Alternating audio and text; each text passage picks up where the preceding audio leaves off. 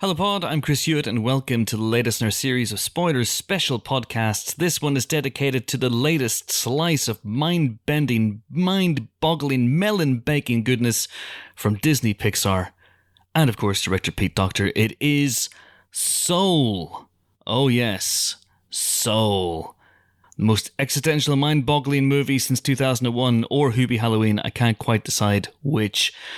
You have already heard in part one of this, the three interviews I did for the spoiler special with director Pete Docter, his co-director, co-writer Kemp Powers and producer Dana Murray as well. So this is just going to be four giggling idiots talking about the movie, I'm afraid.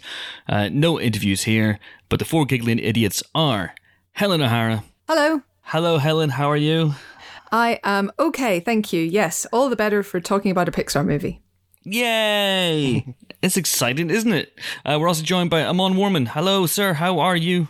I'm good. I'm good. Also better for talking about a Pixar movie. Love me some Pixar. Yeah. Imagine if it was Cars 3, though. Would you be that up for it? No. Would you be? There's got to be an exception that proves every rule. Yeah, there has to be. There really, really has to be. That's their one stinker, isn't it? Or is it Cars 2? Or is it just Cars taken as a sort of long film? That's their one stinker. I mean, I would say the first Cars has some of their most beautiful animation. Like, it's really lovely. The dust in the air and the wild Western scenery. It's incredible. It's just, then there's some cars talking. Next up, we have the man who wrote the 3-star review of this movie in Empire magazine. Soul hater. Oh, well, hang on. Hang on a minute. No, I'm only kidding. 3 stars is a recommendation, as we always say in the podcast. But I was a bit surprised by this. Alex Godfrey, hello, welcome to the podcast. Hi. If I do sound echoey, it's because I'm recording this from down a manhole. Alex is in the great before right now. Let's talk about this movie in general terms. First of all, Alex, I do want to start with you actually, because 3 stars for Soul is interesting, very, very interesting. And I'm not going to demand an explanation because I know a lot of people who are in the same boat as you. And I think this is a really divisive Pixar film. Why did you settle though on the 3-star side of the fence? So you're not demanding an explanation, you're just asking for one. I'm asking for one in a very polite British way. Well, because look, I love Pixar. I've been obsessed with Pixar over the years. I've wanted to work there. It would still be nice to work there. I think it's unlikely now that I've given Soul a 3-star review. But I just, and I went into this with sky-high expectations. I love Pete Docter. Monsters Inc. is one of my favourite films. Hang on, you went into it with expectations that it would be as good as Sky High. And it's not. Oh my God. No, hang on. You're in trouble now. Oh my God. I love Sky High. And I own Sky High on DVD. I think it's a brilliant film. I do too. Yeah. Really? Yeah. Really too. Underrated. Oh, come on. Am I? No, I'm not with you on this one, sir. Fuck. No, it's really cute, that film. I mean, I know this is slightly off topic, just slightly. It's a really cute film. We actually watched it one time when you all were over at my house for dinner or something, Chris, if I remember correctly. Maybe you weren't there. But yeah, a bunch of Empire people were over at my house. We ended up watching Sky High because it was the only thing everybody could agree on for some reason, and most people hadn't seen, let's be honest. And yeah, it's cute. It has Kurt Russell as a superhero. How do you not love this film? I like this film. Hang on. Let's not turn this into an attack on Sky High. No one's trying to do that. Listen, there's a character in Sky High called War and Peace. What's the problem? It's got Bruce Campbell. It's a film that has Bruce Campbell and Kurt Russell. And name me a bad film that has Kurt Russell and Bruce Campbell in it. Okay, yes, Escape from LA. All right, name me two bad films that have Bruce Campbell and Kurt Russell in them. You can't do it. It's impossible. Yes. Where were we? I had sky-high expectations for this film. I love Pete Docter's Pixar films. I was really looking forward to this. This looked, well, it is a beautiful film, and I like this sort of existential territory that Pete Docter mines. Inside Out, I completely love. I've been looking forward to it for ages. I was not really interested in Onward, because Onward seemed like more of a kiddie film. I guess Onward was the last Pixar film before this one, right? Yeah. Mm-hmm. Yes. Yeah. And then just the 2 or 3 days before I saw Soul, I thought I should see Onward because I haven't seen it. And I watched it and I loved it. It got me I don't know how it got me, but it got me. It just emotionally affected me in ways that I didn't expect it to. And then a couple of days later, I went to see Soul, and it did not emotionally affect me. I think there's a lot of amazing stuff in there. I think there's a lot of beautiful stuff in there. There's a lot of really interesting stuff in there. But there are three strands going on in this film, and they don't congeal for me. And it just did not hit me in those places that I want Pixar films to hit me in. And so... there's 3 stars, and I'm sorry. That's really interesting. I mean, just to lay the groundwork for this as well, I'm sure you know, if you're listening to this, the films that Pete Docter has directed for Pixar. But just in case you don't, he's directed Monsters, Inc., Up, and Inside Out, which I think on a clear and sunny day are the 3 best Pixar movies. And Up for me is their unalloyed masterpiece. That film is just incredible. And... all 3 of those movies have an ability to open the old waterworks in a way that, you know, a lot of Pixar films do. You know, like, I'm the guy who blubbed at the Good Dinosaur for the love of Christ. But there's something about those movies and the way that they marry the high concepts with emotion that just fly and soar above all the others for me. Yeah. And I was hoping for greatness in that regard with this movie. And it is interesting. I think this film's fantastic and laudable in terms of its ambition and its ideas. The second time I saw it, it got me a little bit more. But that is Alex's reaction to it is something I've been hearing from a lot of people. Amon and Helen, where did you stand on it emotionally? It definitely got me emotionally. There's so much food for thought here. I didn't sort of see where it was going. It was trying to... It started off being one thing, and then sort of late on in the movie, it flips it, and I wasn't ready for that. And at first, I was like, "Oh," and then I was like, "Oh!" It really sort of, you know, it really hit me. So emotionally, it got me, and yeah, I think it's very, very impressive on a visual level, on a technical level. The score, which I'm sure we're going to get into, is also fantastic. There are 2 scores. Yeah, 2 scores: John Batiste and Trent Reznor and Atticus Ross. And I said this before, but the fact that Reznor and Ross, and I know that this film was meant to initially come out in summer 2021, but or summer 2020 even, but to have Mank and Soul in 1 month coming out within weeks of each other and having the scores for those films be so brilliant is just an incredible achievement. So yeah, and Nine Inch nailed it. They did. So yeah, I was really, really impressed by it. There's, you know, a big flaw to me when it comes to how it handles its black representation, which I'm sure we're going to get into. But by and large, I really, really liked it, and personally, I'd give it 4 stars. But yeah.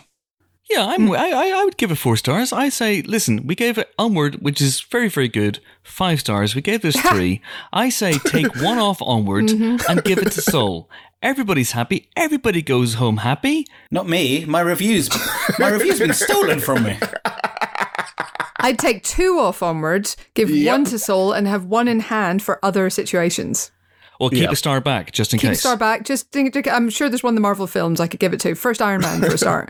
Helen, are you saying, catch a falling star and put it in your pocket, save it for a rainy day? Is that what you're saying? There we go. Bit of jazz for you there. Was it? I think it was.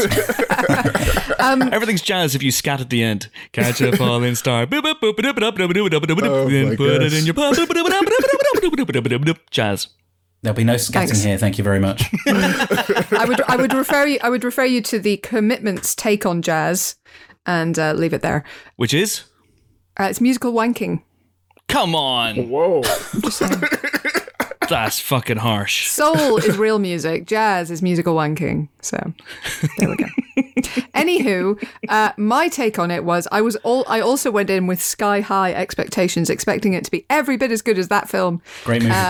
Expecting it to be a nailed on classic, because Inside Out, I mean, Up is a masterpiece. I would 100% agree.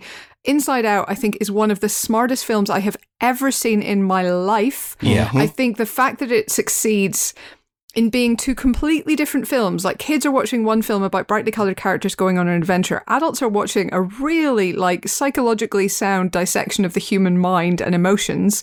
Completely different films happening on the same screen at the same time in a commercially appealing, you know, friendly, populist way. That is unbelievably difficult. Like, there are art house directors and Oscar winners out there who wish they could. It is off the charts smart, that film. So I was kind of expecting that, but for existence with this film. And so no pressure, Mr. Doctor. I thought that would be what I'd get. And I found it, again, intriguing, really well done. I liked some of the sort of cultural specificity of Joe Gardner's world. I thought that was pretty well drawn.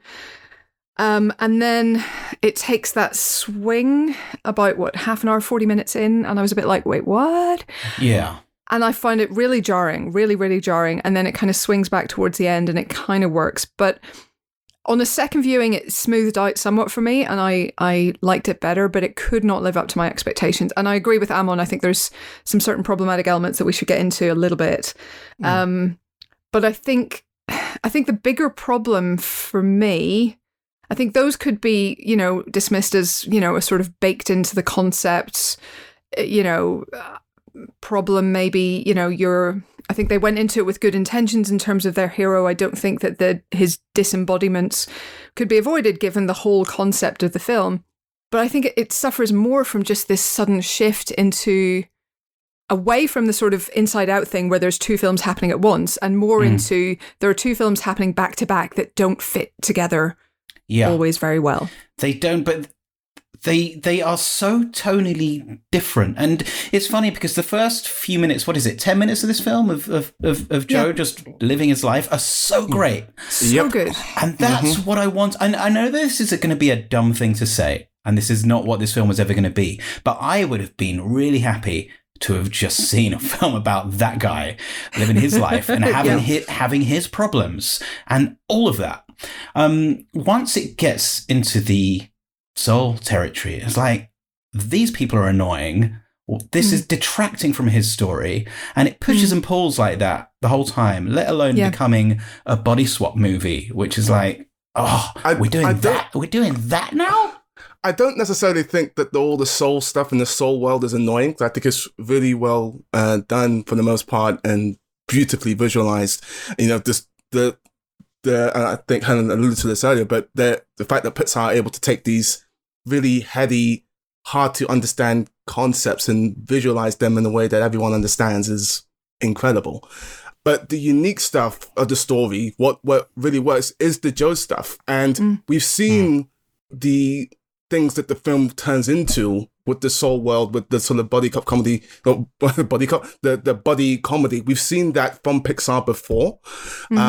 I would rather it have lent into the unique stuff more and focused on that more in the story, because that's what makes this film new. Special. Yeah, exactly. Yeah.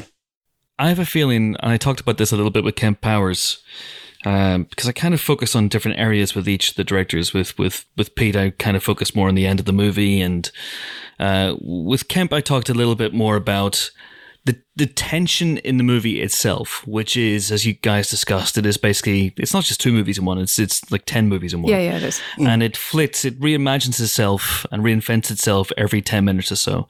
And I love that. I love the ambition of that, at least. And I think it's so dizzying in terms of its conceptualization and its ambition, and but also there's a tension at the very, very heart of the movie, and Kemp was very good in that. There's a tension between what I think Pete Docter and Kemp Powers wanted to be, which is a lofty treatise on spirituality and life and death and the universe and everything. And meaning. Meaning of life, the small themes that you normally get packed into your kids' animation. Mm. And I think in one way, they've made a completely and utterly uncompromising, uncommercial art house movie, which is a large part of the reason why this thing has been parked on Disney Plus on Christmas Day, rather than going out into cinemas, where I think even in a non-COVID affected marketplace, it might have got some pushback from audiences, you know, from families bringing along their kids and then wondering why there are jokes about Copernicus and, you know, existentialism and all this stuff. So you have a tension between that side of this art house movie that they've made, and also the tension, the desire to Pixarize the movie. Mm-hmm. And so you know, ultimately winds up with, well, not ultimately, but it has at its heart a buddy comedy vibe going on. It's about a mismatched duo going on a quest. Where have we seen that before? Mm-hmm. Oh, let me just have a think. Every other Pixar movie. Mm-hmm. And when it goes back to New York in the second half of the movie, it becomes a little more conventional in its goals in terms of being an animated movie. Yeah, and I think there's a tension between the two halves that isn't entirely reconciled, but I think also gives this movie, for all its conventionalism, gives it a sort of unpredictable quality to it. I mean, I didn't know where the hell this thing was going. And having spoken to Kemp in particular, you know, this seems to be perhaps a byproduct of having too many ideas. He said they had enough ideas for 5 movies. Mm. Everything was up for grabs. How they reinvented and reconceptualized the movie almost entirely once he came on board. If Joe at one point was going to die at the end, they actually did that. They you know, loads of things changed. Loads of things were up for grabs, and so I think there's a slight messiness to it as a result. But A, that's their job to make decisions, and B, that's the story of every Pixar movie. Yeah. Every single Pixar movie. And most of them get it right eventually. Yeah. To a large degree, they've got it right in this movie. I would still give it 4 beautiful. Stars, but there is a definite sort of screech to a halt and start again at a couple of different times in this movie. And I think it's, you know, it's okay to sort of say that. And like I say, when I watched it for a second time, I did find, you know, that the themes ran a little bit more smoothly than it appeared to me at first. And I find that, okay, there is meat in the human scenes that I maybe hadn't credited it with before. But at the same time, like, it feels frustrating because there are those moments of just complete batshit craziness that you're just like, I'm so here for the Miyazaki like Lost Souls and the Picasso-esque sort of Guardians of the Afterlife, the Terrys and the Terrys and Kerrys? No, Terrys and Jerry and Jerrys. Yeah.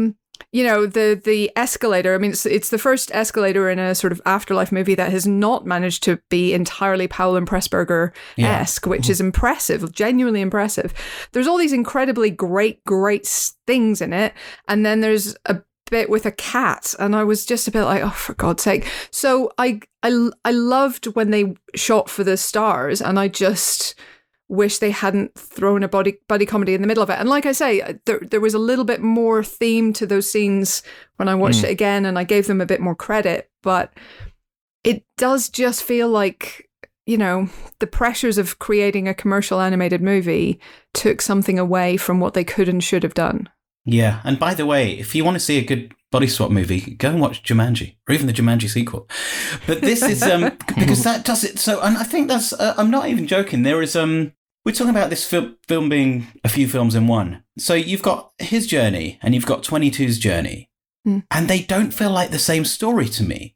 They feel like they've got different goals, really. I know they sort of come to a joint conclusion in a sense, but it's not the same dynamic or chemistry or partnership that you get with Woody or Buzz or with Nemo or Dory or like countless others, you know, that feel like they're all part of one thing. This feels like two different things just pulling at each other for me. And that's why I think it doesn't affect me. I mean, I think in terms of the chemistry between the two of them, I think what's good is that Joe is convinced he's all about purpose in life, like, so he's not about it's the sort of life is what happens when you're making other plans. So he's all about his other plans and how he's going to be a jazz musician, and that's what he was put on earth to do. And he's convinced of that it's all about purpose and it's all about meaning and it's all about this one thing that he's obsessed with, and he's not paying attention to the whole of the rest of his life.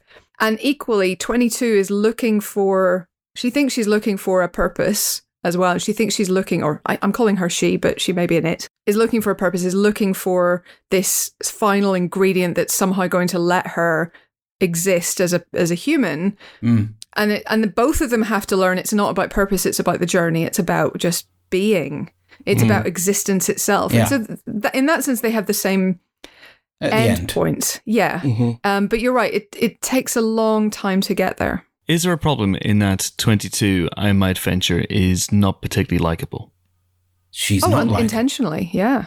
But I don't think you warmed to her in a way that you you know, in a buddy comedy movie, that's usually the dynamic. There is one, there's, you know, it's Riggs and Murtaugh, it's, you know, Jack Walsh and the Duke. There's one who is silent and stoic, and there's one who's just the you know, off the wall, bouncing off the walls chatterbox who's going, you know, 10 to the dozen, going just all the time, a bit like me on this podcast right now. And but gradually you get to find the layers in them, and you gradually get to warm to them, and so does the main character.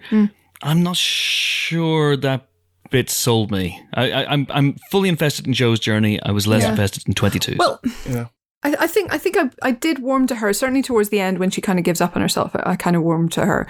I think also watching it a second time, I actually got more frustrated with Joe because he was kind obsessive. Of a user. Yeah, he was obsessive about getting home and obsessive about his purpose and his journey and his needs, and really kind of, you know, dismissive of everybody else for a large chunk of the film. Like, he has his revelation pretty late. So both of them are, you know, very flawed, especially by Pixar standards.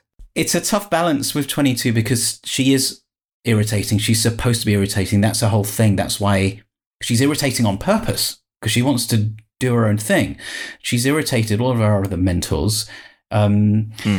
But she is not irritating in a way that gets you to warm to her throughout most of the film. Like, you know, Dory is supposed to be irritating for a bit, but not for long. You know, even Mike Wazowski, you might think, is a bit of an irritating sidekick. But, you know, these people are full of heart and soul.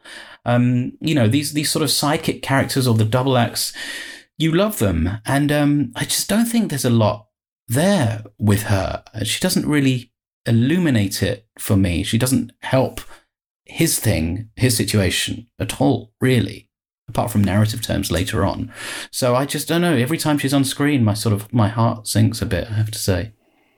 I guess they try and link her into his journey in that she picks up these things along the way, the maple seed pod, the bit of pizza crust that he completely and utterly dismisses, but for her they are the thing that formed the very, very core of her existence, which then allows him to reflect and take stock and realize that he was wrong and re-enter the zone to try and save her. Narratively, yes. I just mean as a character. And I emotionally, yeah, I'm with you. But I think they lack a dynamic. You know, you're talking about great double acts. I don't think they are one, because, and like you say, he is a bit of a user. He doesn't really care about her. He just wants what she can do for him. Until the final. Yeah. But yeah, no, I agree with pretty much all of that. I did sort of, the bit that sort of flipped me on 22 was that final act when she's sort of back in the soul world, and so she's given up on herself and this whole the self-hate and all that sort of stuff. I recognize some of that, you know, within myself. Like, there are times when, you know, that does happen, and I'm sure that's relatable to others as well. And that's sort of that was the beginning of me changing my thoughts on 22. I think the final act. Chris, am I still here? You're laughing. No, I'm just, I've never felt those feelings before. I don't know what you're talking about. I'm a serene ship piloted by Graham Norton, moving onwards. Oh my God! Of course. Don't know why I would have suspected otherwise. No. Before we get into other stuff, because I really want to dig into Joe as well, can we just talk about the Graham Norton thing for a second? Because whenever I first saw this, the movie was playing as part of the London Film Festival, and I saw it in an actual cinema, in actual seats. And when I watched it, Moonwind appeared. And I know that voice. I'm trying to place that voice. And then it hit me after about 2 minutes. It's like, that's Graham Norton. That's actual Graham Norton. And then I came out, and then afterwards in the credits, he's literally, I think, third or maybe even fourth billed. And I thought, okay, so what's happened here is sometimes what happens with movies like this, where they have a role that they have region cast. So Andy Peters, Jonathan Ross voicing one of the ugly stepsisters in Shrek 2, I think it is, where Jonathan Ross pops up, and, you know, they go, we have these roles that we're not gonna re-voice Tom Hanks with Ben Shephard of Good Morning Britain, but we are going to give him Fifth Banana. All right. Yeah. So the people in watching it in the UK will have something to latch onto. Oh my God, there's Ben Shephard. I mean, and that adds like billions to the box office, doesn't it? Billions. You know, that kind of regional casting, because we all care a lot about Ben Shephard here. You don't know who he is, do you? I do not. Was he on Strictly once? I think he might have been on Strictly once. Who knows? Okay, Bill Bailey. Bill Bailey's great. But you know, someone like that. Someone like that who has a bit of, a bit of appeal. You'll get it.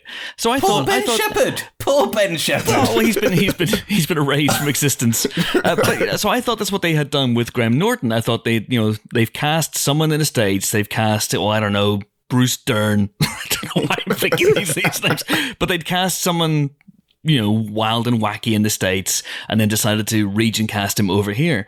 And then I interviewed Pete Docter, Kemp Powers, and Dana Murray for another podcast, not the spoiler special one, just after that. And I said, what's the deal with Graham Norton, you guys? And they went, yeah, that's Graham Norton. He's in the film. That's who we thought of. I'm a huge fan of him, and I'm a huge fan of, British comedy. We overlooked the fact he's Irish, obviously. And, and we wanted him from the start, and we got him. And that, I have to say, it took me a long time to get over the Graham Norton-ishness of that. Yeah, the entire film. I could be that. He was literally sitting next to me at the LFF screening where I saw it. What? Now, I say sitting next. Obviously, in the time of COVID, he was sitting 2 empty seats away, but literally next to me. Was he mouthing along silently to his dialogue? No, he was focused on the film. I didn't dare look over, I'll be honest, during his scenes, because I kind of, knowing he was there, I thought maybe he's a voice in the film, and then I clocked him immediately and then didn't want to stare. This is like when Fall and I went to see The Comeback, which is a play that was on very briefly in the West End from the comedy duo Le Pin, and the conceit is that every performance they have a different famous guest star that they bring up onto stage, under the illusion that they don't know who it is. Oops, who could be dragged onto stage? And just before the lights went down, I saw Danny Dyer take a seat in the second row, and I thought, oh, is Danny Dyer the guest star? And he was. Was. Anyway, that's a weird aside. I don't even know why I said it. But yeah, Graham Norton in this movie. Graham Norton is in this movie. Graham Norton is in this movie. Yeah. Mm. Me too. I liked the performance. Thought it was fun. Okay. Alex seems less keen. I don't mind. I like Graham Norton, but it was just so distracting the whole time. You're thinking it's Graham Norton, and the voice didn't fit the face for me or the character. Is that just because you know Graham Norton's face, though? Because I thought it actually worked quite well. He's playing some sort of mystical shaman type, and he's doing it with it. It absolutely doesn't fit at all. I actually now want a Moonwind spin-off / prequel, because I want to know how an Irish bloke wound up as a mystical shaman on the streets of New York, spinning signs around, and who doesn't sound wacky. It's perhaps in a good way. It's not that conventional, I think, cliched, hey man, I'm Moonwind, whoa, far out. Yeah, they save that voice for Turtles. Yeah, I guess they do. I would watch that. Yeah. Have we just talked ourselves into a Graham Norton prequel? Yeah. I think we have. Oh my God. I was also going to say, I also watched this in the cinema, and as I think we all did, it was funny to me in that I was the only one in my screening who laughed very hard at the New York Knicks joke. I'm not sure if anybody else was good, but as an NBA fan, as a basketball fan, I was like, I know what they're doing there. That's hilarious. Nobody else got it. I understand that reference. Yeah. See that on the previous interview I did with Dana and Kemp and Pete. Kemp asked me how the Knicks joke went down with the UK audience, and I went, you should maybe replace it with an Arsenal joke. Yeah. I loved it. Should have got Ben Shephard in for that bit. Should have got Ben Shephard to do a joke about Arsenal. Oh, so is he a football person? No, he does Piers Morgan when Piers Morgan's not there. Right, right. Good Morning Britain. But you'll know him. He's blandly good looking. I think he was on Strictly. I really do. Was he? Yeah. I don't watch Strictly. I never have. But he hosted Goals and Sunday with Chris Kamara for years. You'll know that, Helen. I never thought this would be such an anti-Ben Shephard. It's not. As I remember on Strictly, his fleckles were great, so, full marks. No, I'm sorry. Chris has said you want someone with at least some appeal, not Ben Shephard. You've just called him blandly good-looking. This is coming from me. I'm like, I could be the ugly stepsister in Shrek 2, for God's sake, with minimal makeup. He's a very good-looking man and a very assured television presenter. There's no question about it. That's more like it. He is a West Ham fan, though, so he can go fuck himself. Anyway, let's move on to talk about some other stuff here. Let's talk about Joe. Let's talk about Joe and the fact that Joe is, of course, Pixar's first black lead, which is a long time coming. Yeah. Jeez. Yeah, very much in the About Damn Time book. Amon, what did you make of Joe? You said earlier on that you had problems with some things that happened in the movie. Well, it's a bit to do with what we've discussed previously, but I'll start with what I liked, and that Helen alluded to it earlier, in that it gets the cultural details right. The barbershop, Joe's ties with the community, all of that stuff I really, really liked. And that was great. But as you say, this is the first Pixar movie with a black character in the lead. It's annoying that they'd sully that a little bit with the fact that not only is the black character turned into an animal again, which is a trend in animation, but you have your first black character in your animated movie be voiced by a white lady for a significant amount of the screen time. And that is a problem. And for me, that's why I tweeted sort of after I watched the film first time, it's a 2 steps forward, 1 step back thing for representation. I don't know why you would do that. I mean, I get that it's sort of baked into the story, but regardless of the story mechanics, there are different ways you can sort of not have your first black character in your animated movie be voiced by someone who's not black for a significant amount of screen time. And that did bother me for a bit of the movie. Yeah, I think the trope of taking black characters out of their bodies, like, you know, like they don't trust us to watch a black character in animation for an entire film, is not great. And I know it's like you say, Amon, it's baked into this story. You know, nobody's in their own body for the entire story practically. You know, certainly our 2 lead characters are not in their own body. Graham Norton is not in his own body. You know, everybody's body swapping. I do get that, but Joe spends more time either blue or furry than he does in his own skin. Like Beast, yes. And again, that's just not, you know, it's not ideal, I feel like. And I can see why you would take skin colour off in The Great Beyond or The Great Before, because that doesn't define people, and it shouldn't define people, and it shouldn't be the only thing that we see about people. And I get that. Our souls have no colour. That's a solid concept, here for it. But again, if this is your first and only black lead in 20 years of Pixar, more than, that is troubling. And so, yeah, there's a bit of work to be done. I mean, I enjoyed the line, you know, Tina Fey's line, you know, why do you sound like a middle-aged white lady? Because it annoys people. That was funny. For the record, she did seem to be headed to Asia when she was being born at the end. So she's presumably not literally a middle-aged white lady, so something. I think there's a line where she says, like, you know, she can sound however she wants, but she only chooses to sound like that. Like, and she chose a middle-aged white lady because people find it annoying. But she's headed to be born in Asia somewhere at the end. If you look at the globe, she's headed down there. I think she's not going to be white, so that's some kind of minor comfort, or maybe not. Maybe it makes it worse. It's certainly an interesting point. I mean, I hadn't heard you talk about that idea that, you know, 22's voice is coming out of Joe's body. We hadn't talked about that before, but we had certainly talked about the trope of people of color being reimagined or finding themselves in an animal's body before. And obviously, I, as people will know if they've listened to the spoiler special interviews, I asked both Pete Docter and Kemp Powers about that, and they both gave me the same answer, which was that essentially it feels like a trope because there's only been really 3 or 4 animated movies that have had people of color as the lead, and that the real work has to start now on making sure that there are many, many more animated movies with people of color in the lead, so that it no longer feels so that it won't happen in all those movies, and that it's an animation staple, and it does happen in lots of animated movies. What do you think about that response? If it's a staple of animated movies, the one black Disney princess so far was Tiana, and she was turned into an animal, which didn't happen to any of the white girls as far as I can think. You know, so it's not It's not that much of a trope. And that's all I'm saying. That only goes so far. There are choices that can be made. There are ways to take it in another direction. In the fairy tale of The Princess and the Frog, she isn't turned into a frog.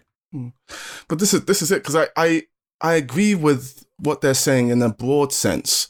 But as they mentioned, we are far from there being in a position where there's so many animated movies with people of color in the lead that this isn't an issue. And I think part of their responsibility in being one of the first to be in the situation is to make sure that those decisions are being made in a better way than what this movie does. Like, for instance, Black Panther is the first, black-led sort of major superhero movie. If they had, I'm not saying that it's a like for like in terms of having T'Challa be transmuted into a black cat or whatever, but if they made certain decisions where that character wasn't as in the forefront as he should have been or something to that effect, then that would have a negative effect on the movie because it's the first one of its kind. If you're the first one of your kind, you are the pioneer. You need to set the example to an extent so that we can start to get to a stage where there are more animated movies with people that kind of in the lead. We're far from there yet. And this movie had a responsibility, I think, to, do that screenplay better in that regard. From a storytelling point of view, where do you think it should have gone? Do you have Joe go back into his body? Should they have gone in a completely different direction from the body swap thing? Do we think the body swap thing worked? I think there's a version of this movie you can still have, which is pretty much the same. It's just doesn't have Tina Fey as the voice. And that, to clarify, I think Tina Fey is really great in this, but I can see a version of this movie which has a black person to the voicing 22, and having that actually make it a better body comedy because of the similarities between Joe and 22. That's one way you could have gone. But again, having, as good as she is, having a white person, having a white person's voice coming out of your first lead black character in your Pixar movie, it did rub me the wrong way a little bit. And having the black person in a cat's body, and then sometimes that's played for laughs with a cat. Yeah. All we can hear is the cat, but that's undignified. Yeah, and also, I totally get that. Did he have to be incorporated, as it were, at all? Like, you could have had him almost as a ghost, tailing his body, for example. Yeah, and that's really interesting, though. But I think it's taken so long for them to take this first step, and hopefully now there'll be many more steps along the way. I guess a lot more sort of cultural details, right? Which I did enjoy. We also the fact that we got two sort of black women characters on the screen who are actually on the screen that have some measure of development. There's something which we have taken to call the Frozone problem, the Mrs. Frozone problem, rather, in that she's off screen and never developed. And at least with this one, you got Libba Gardner, Joe's mother, played by Felicia Rashad, and Dorothea Williams, played by Angela Bassett, having some measure of development. And that's great to see. It's also, for me, I've had conversations with my mother in terms of, get yourself a proper career, leave this film thing behind. So that was very relatable to me as well. to clarify... I think we've all had that conversation in this room. We've all had that discussion with Amon, but sadly he didn't listen, and here he is. To clarify, me and my mum are very cool now. But I'm fed up with your mum telling me what to do all the time. She was on the phone again just before we started the podcast. My life has got nothing to do with her. I'll have a word with her, guys. I'm sorry. You shouldn't have given her my number in the first place. Look, we can't deny anything she's saying. We're definitely, under-earning on our potential. It's true. And we're scruffily dressed. Let's be honest. We could absolutely smarten up as well. That's just man and Jones. I'm just saying. Yeah, that's fair. I'm in a Liverpool hoodie at the moment with a baby Yoda baseball cap, and if I'm honest, yesterday's underpants. So I'm doing really, really well, folks. Oh, no, Chris, we didn't need to know that. What? I just felt I needed to share. I'm sure, Amon, you were in the middle of making a point, and then we derailed you. It's fine. I think it just about got across. I was just saying how these are the first sort of black women significantly featured in a Pixar film, and that is significant too. And again, not to keep going. And in the interviews I did, but Kemp did talk about how the two scenes that he spent probably the longest on were the barbershop scene and the scene where Joe reconciles with his mother. And I thought it was really interesting in light of what you were saying as well, Amon, that that is the scene where we see Joe's voice coming out of his body. And they do that lovely little camera move, don't they, where it's 22 speaking as Joe, and then the camera moves behind his mother, and then it's Joe speaking as Joe, saying the things that he wants to say to his mother, and finally they understand each other. They're on the same level playing ground there in a way. Although I can't, and it's an animated movie, I get it, but wouldn't his mother be watching Joe speaking while a cat goes because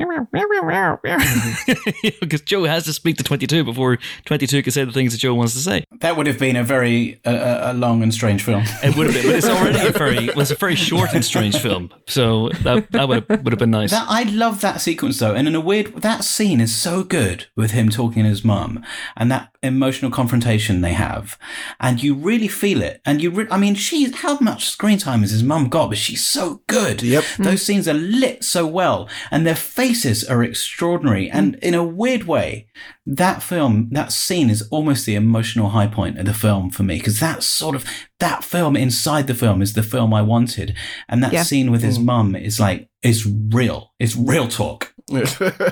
That's also the scene which is kind of a turning point for Joe, and a kind of a move away from this kind of selfishness that he's had throughout part of the film. And I think it's a real opening up of his world. It is a really, really good scene. I mean, Kemp did a fantastic, fantastic job there. And also all of the New York scenes are so brilliantly lit and designed. I mean, but the light in the trees and the leaves, I mean, it made me want to, put a maple seed or a sycamore seed or whatever it was in my pocket and, keep it forever. It's gorgeously done. Yeah. That's the thing, but that's the film I wanted, That's sort of the film that was marketed, and that's what I was most excited about. The Dorothea Williams scenes, she's bloody brilliant. Yeah. She looks amazing. Yeah. That jazz stuff is really, really great. The dynamic and the tension and the heart and the regret and the loss and the desperation. I love all that stuff. And it's like, where was the rest of it? And his mum is so good. It's a crime that she's not in that film anymore. Yeah. And even her two friends... they're front. So good. They're hilarious. Character design is brilliant, and it's like, I don't know, but then and then half the film you're just watching this goddamn cat. There's jokes about a cat. Speaking of the jazz stuff, I just want to say that, and I spoke about this a little bit before, but the way this film visualizes stuff, which is so hard to explain, and the thing which really got me, it's like happens in the first 10 minutes of the film, but when he's in the zone. Yeah. It's just like, I know, I mean, it happens to me very rarely, but I know what being in the zone feels like. But if you ask me to stop breaking, no. Describe your surroundings to us now. Is Graham Norton there? Can we get him on? Hello, Graham.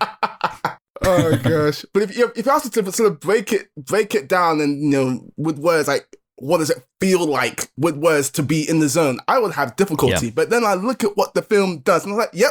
That's what it feels like. I get it. This, the fact that they can do that with the visuals is just it's endlessly impressive to me. Yeah.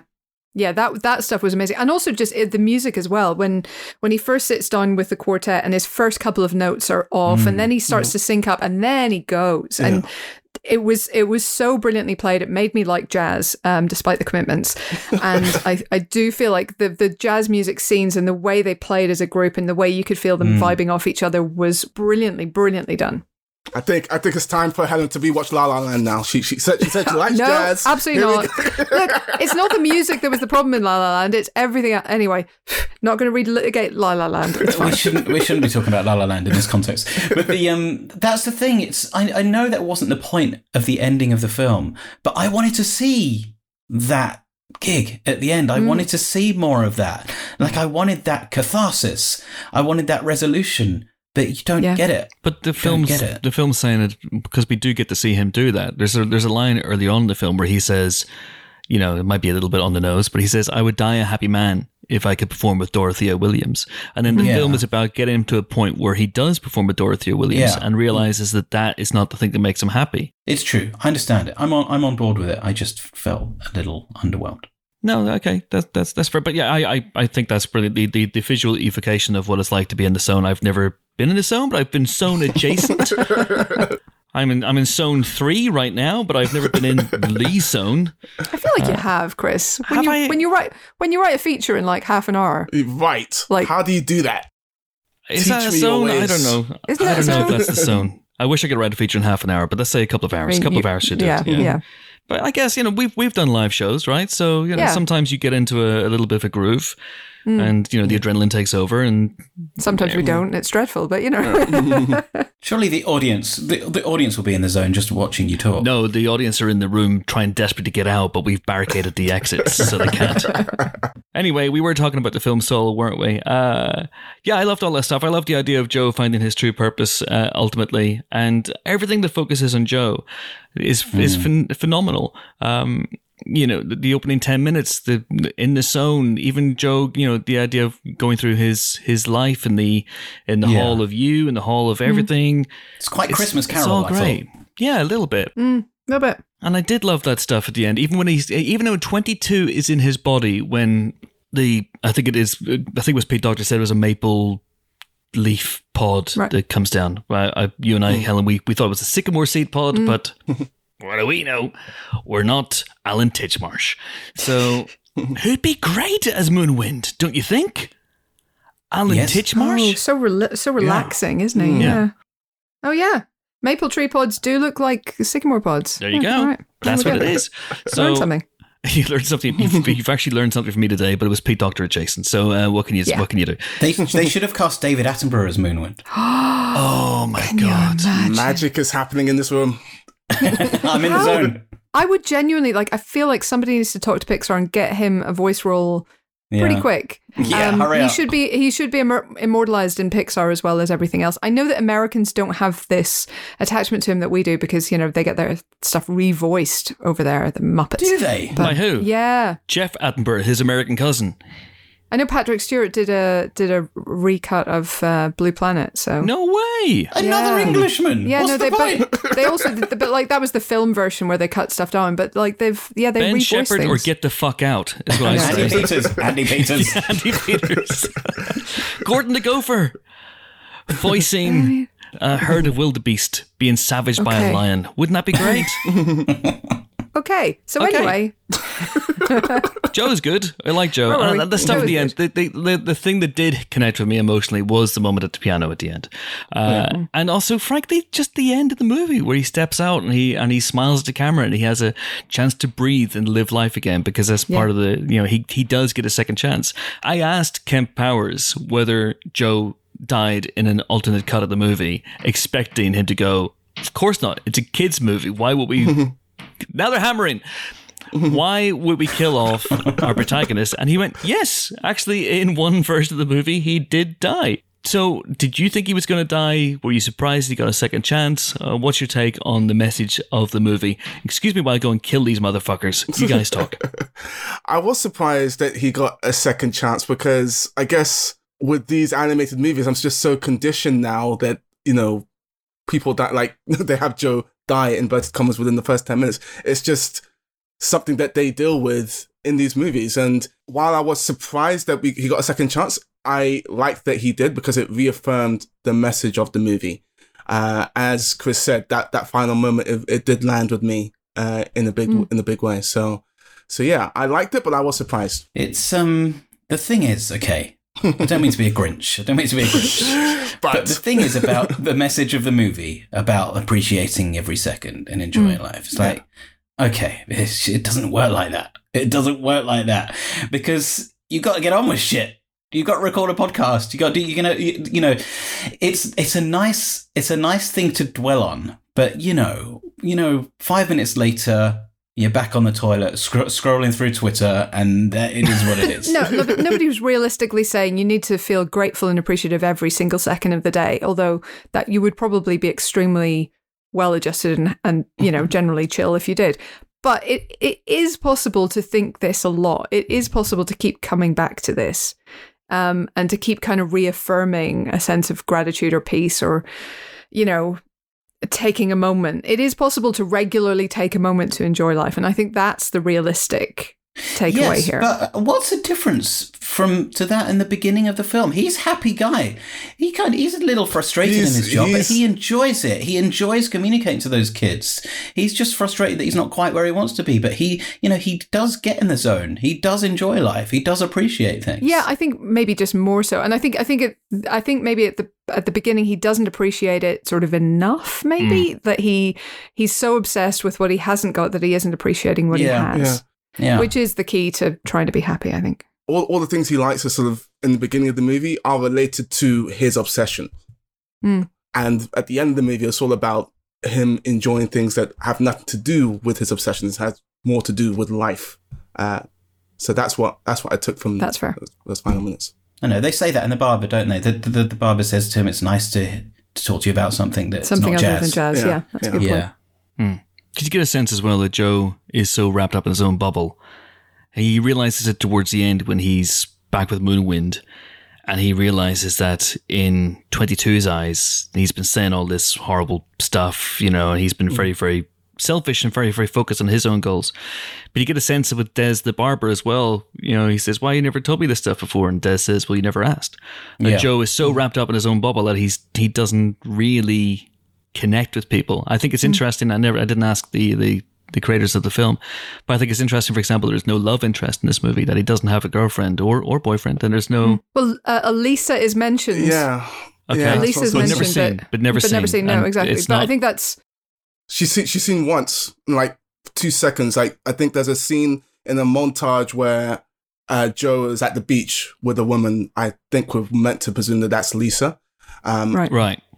But for example, in The Hall of You, it's all about him, all the memories of him on his own. And I would have thought maybe in a movie like this, and again, this might be them moving away from the more conventional stuff, the more cliched stuff you would expect.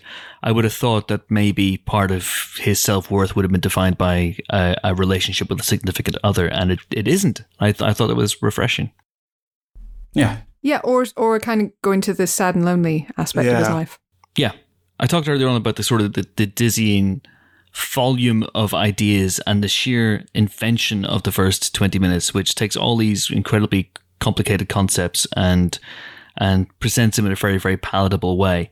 Sidesteps neatly around the idea of God and Satan and heaven and hell, because, it's a Disney movie, and I guess they don't want to be making pronouncements on that sort of stuff. But it does tackle all these really, really interesting concepts. I mean, the idea of the lost souls, for example, is terrifying on an existential level. But it's also a movie in many, many ways about grand concepts like determinism and the idea that, so what do you make of the movie's approach to that? The idea that you arrive almost, in a way, fully formed. I think the idea of these aspects of your personality being preset is good in a way. I think it's an interesting nature versus nurture debate, but I think there's elements of you that are there from day one, and people with new babies will tell you they can see this, that, and the other in their new babies from very, very early on, and that's kind of a fun concept. I think it's played rather for laughs at times, and rather sometimes in a slightly facile is the wrong word, but it's a slightly snarky way.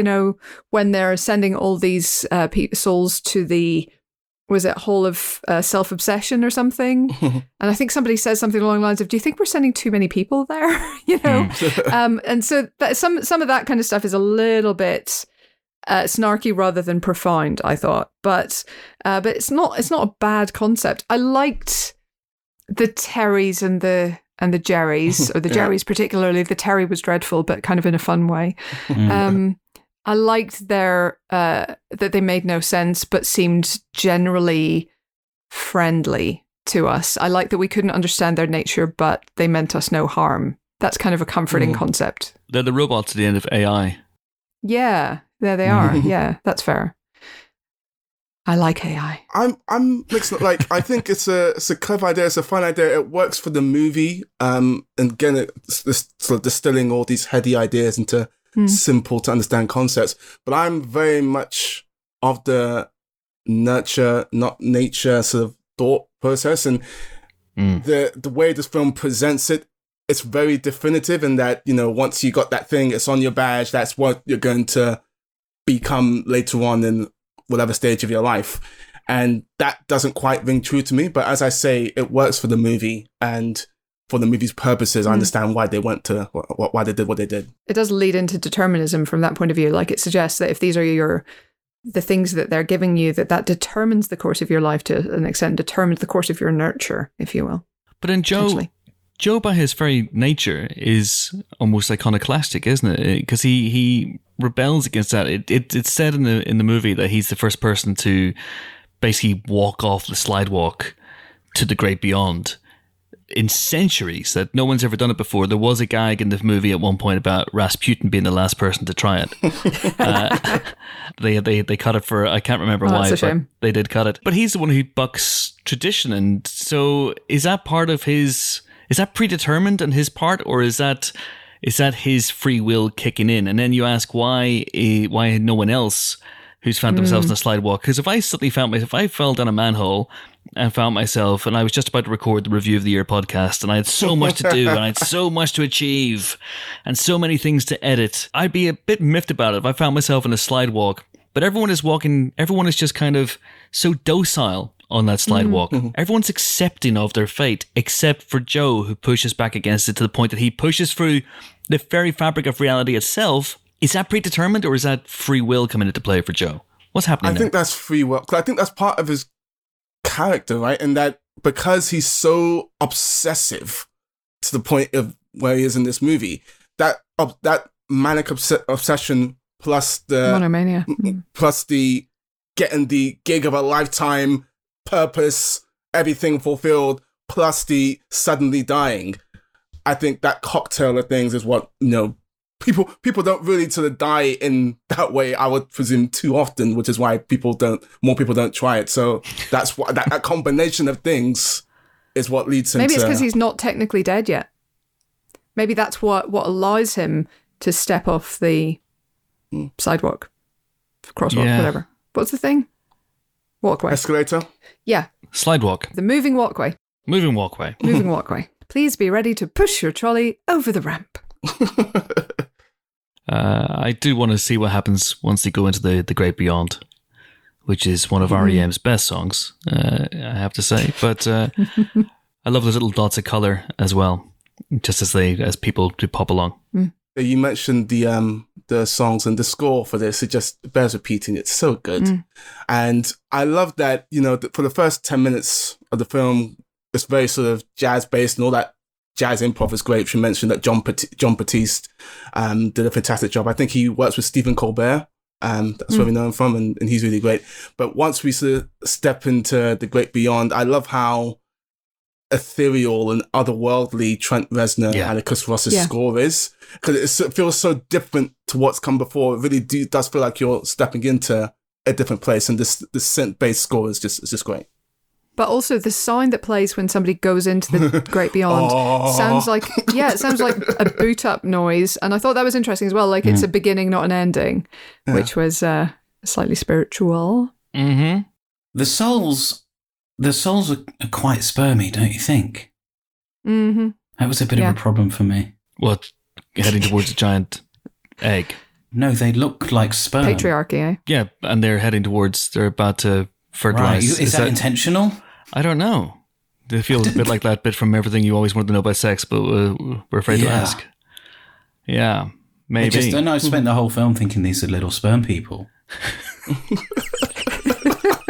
See, I'm telling you, this movie is not aimed at kids. This movie is aimed at adults, and I honestly think that's why it's ended up. There's going to be so many baffled people on Christmas Day when they watch this movie. No, but that's an interesting point, isn't it? Because I think it's unfair to compare it to Inside Out, because they're just the different things. You can't. It's not good enough to say one is better than the other. But there was, I believe, an amazing effect from parents watching Inside Out with their kids, that it helped them to understand why they were feeling certain ways, or what they were going through, or helped to sort of get a bit of a grapple on what was going on in their heads. Yeah. And I think that film was sort of all about that, and it all felt of a piece. And I don't know what kids would take away from this, and I know that's not necessarily the point, but I think it's got a bit of a scattergun approach to all the different ideas that it explores, and I think it's kind of hard to get a handle on it all. You bring up the sort of the conversations with kids. That's part of the reason why I am bummed.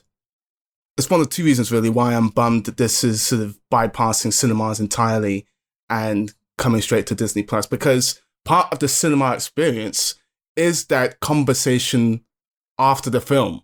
And I know that with Inside Out, you know, those conversations with the parents in the car, with the kids, that must have been quite the thing. And I think with this film, there's so much food for thought, something similar would have happened.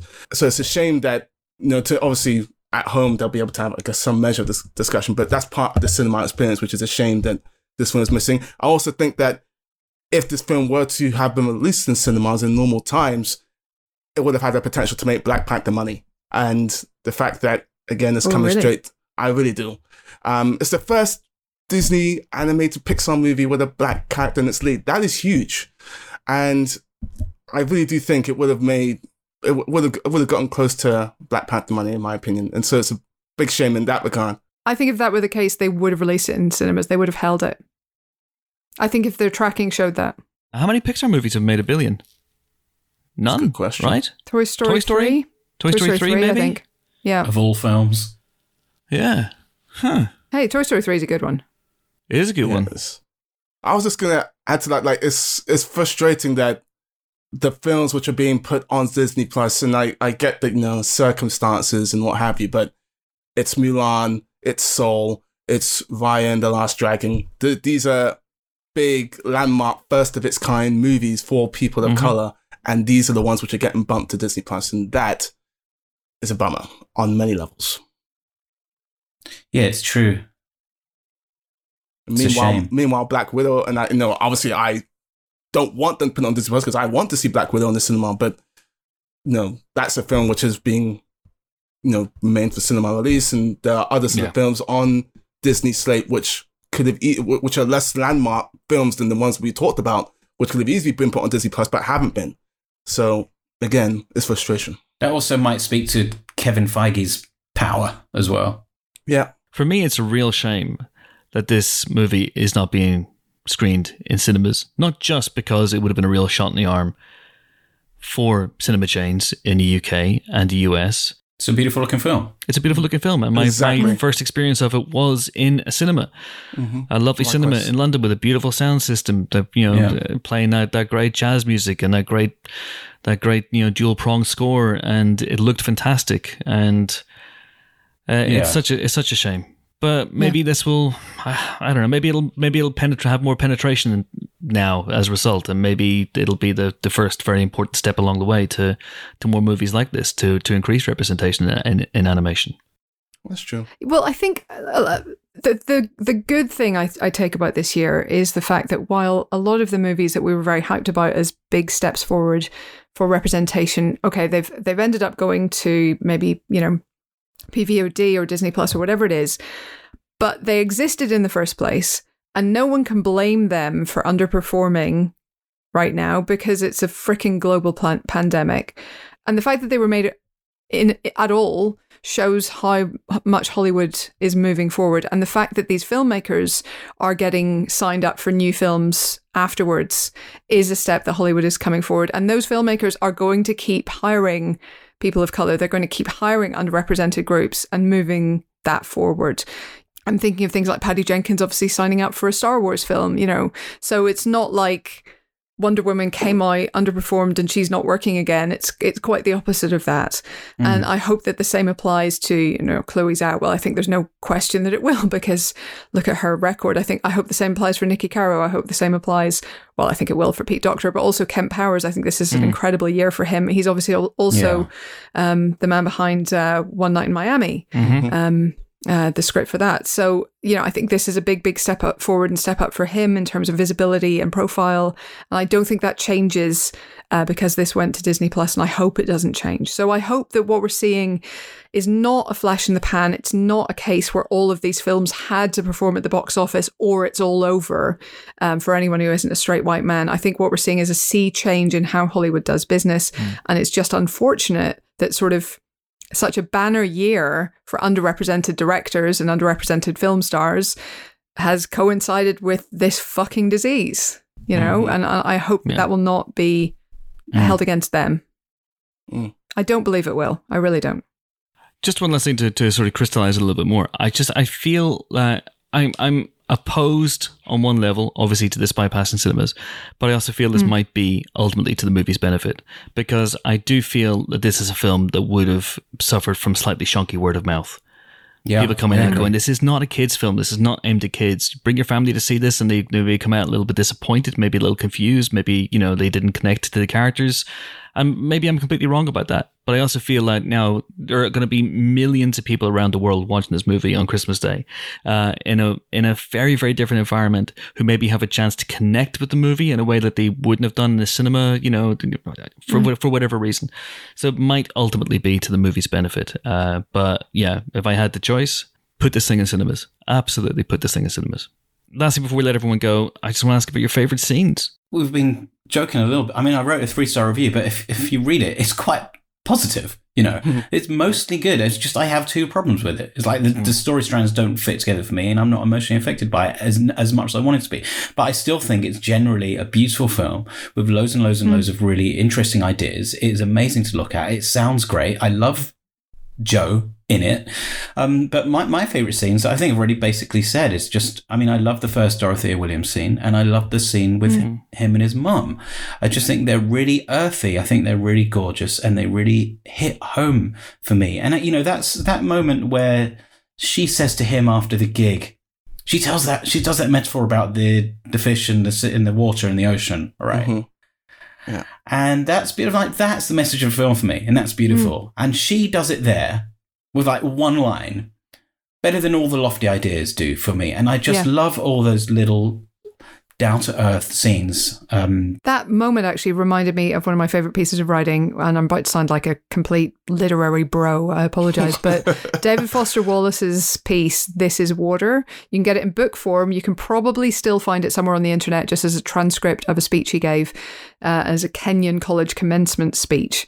But David Foster Wallace, This Is Water, one of the most empathetic, beautiful, encouraging pieces of writing in the world that I'm aware of, and really, really worth a read. And it's kind of framed around somewhat of a similar metaphor. It's really, really lovely. But yeah, that scene was bloody great. I'm with you. I think the first scene with the jazz quartet was superb, absolutely superb. I love his scene on his own at the piano at the end, kind of realizing what he has to do and going and doing it. I thought that was gorgeously played. Yeah, and you know, I enjoyed all the Jerrys. I thought they were fun. I didn't really feel like I've got a grip on them, but you know, I enjoyed the barmy interpretation of what angels might look like without calling them angels, but yes, they kind of are. I think it's a lovely way of saying that even at the very, very highest level, there are people who don't entirely know what they're doing. And who are mired in bureaucracy, God bless them. Like, you'd think they would be omnipotent, you'd think that they would know that Joe is an interloper and shouldn't be in this world, but they don't really. It takes them a long time to catch on to it. And I feel like the Jerrys maybe do, and Terry is maybe at a lower level, and that's why they succeed in pulling the wool over her, his or its eyes. I think the Jerrys are kind of more omniscient than we give them credit for, maybe. Okay. Interesting. I agree with all of the scenes which have just been mentioned, really, for similar reasons. I would only add that that scene at the piano at the end where he sort of figures it out, as it were. I love how non-big they play that in terms of not only the moment, but the music. Like, I can see a version of this movie where the music is going crazy, but in reality, it's just soft and gentle, and it really, really works for that moment. I really like that. I mean, there's a lot it gets right. We're criticizing, but I think it's criticizing from a place of love, because we had sky high again hopes, and it was never going to match that. To blow on. Never going to match that. I mean, Kurt Russell isn't even in it, so. Oh my god! But yeah, we wanted it to blow us away, and I think it's only the fact that it gently warmed us, maybe that has come as a step down. Yeah. But honestly, I mean, I liked it more in a second viewing. I'm looking forward to watching it again and again, and seeing how it grows.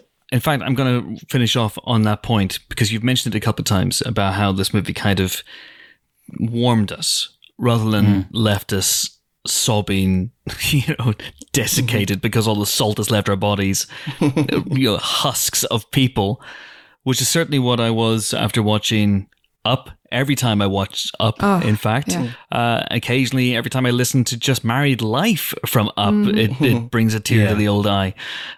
Monsters Inc. at the end when when Kitty. Boo leaves them, oh my god, and then it's just glorious. Inside Out didn't strike me emotionally the first time I watched it, but certainly did the second time I watched it. So my question is, why did this one not quite hit emotionally? What was it about these moments? Because clearly the moment where 22 as Joe is looking at the maple leaf pod and thinking about the enormity of life and everything, that's meant to be a big emotional moment. When Joe sits down to the piano, that's a big emotional moment. That's meant to have you weeping. Why doesn't it? Because they're just philosophical ideas and they're rendered really beautifully. But that's not the same as Bing Bong dying and you collapse and your heart dies. You know, it's a different thing. And those moments in Soul are really, really pretty and kind of beautiful, but they don't tug at the heartstrings. Maybe that's thing is though. Maybe that's okay. I'll tell you why. For me, because like all those other Pixar films you were talking about, the Pixar film that does that for me is Coco, and I think the reason why is because you see so much of that young kid with his family, both in the real world and in the afterlife, and so when those themes come to a head at the end of the movie. Because he spent so much time with that dynamic, it hits you full tilt. And I think the reason why Soul might not do that is because comparatively, the film has more time spent with Joe and 22 rather than Joe and his family and Joe in the real world. And I think that's why it was sort of hitting me full tilt with the emotion, it only gently warmed him. Still, it's nice to be gently warmed this time of year. It's cold outside. So why not? Why not stick on Soul and be gently warmed? Because that is it. I think unless anyone's anything else to say, I think that's a good note on which to end our Soul spoiler special. Hope you guys enjoyed listening to it. Our next spoiler special will be, I think, let me think on this. I have no idea. But, I know what it is. It's Wonder Woman 1984. That's what it is. We recorded it as well. As ever, thank you so much for listening to this. If you're listening to this, it means you have subscribed to our spoiler special channel, and we are very, very grateful for that and your continued support. But until we meet again, until that auspicious occasion, it is goodbye. From 22 Jump Street, Helen O'Hara. Toodaloo. It is goodbye from Mr. G, which doesn't appear to be a Soul-related squadcast name. Alex Godfrey. Yes, it is. They call him Mr. G. The kids in the class call him Mr. G. That's very good. That's very clever. Thank you. Oh, so it works for you as well. Okay, I got it, Alex. Simpatico. I thought it was almost too obvious, but Chris. Because his name's Gardner. They call him Mr. G. No, it's not code. They call him Mr. G. No, I know, but because it's G for Gardner. Yeah. Yes. Yeah. Anyway. Okay.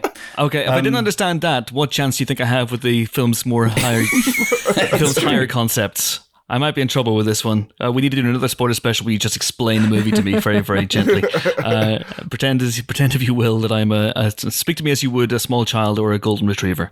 And it is goodbye from. My word. Okay, I'll try and explain this quickly.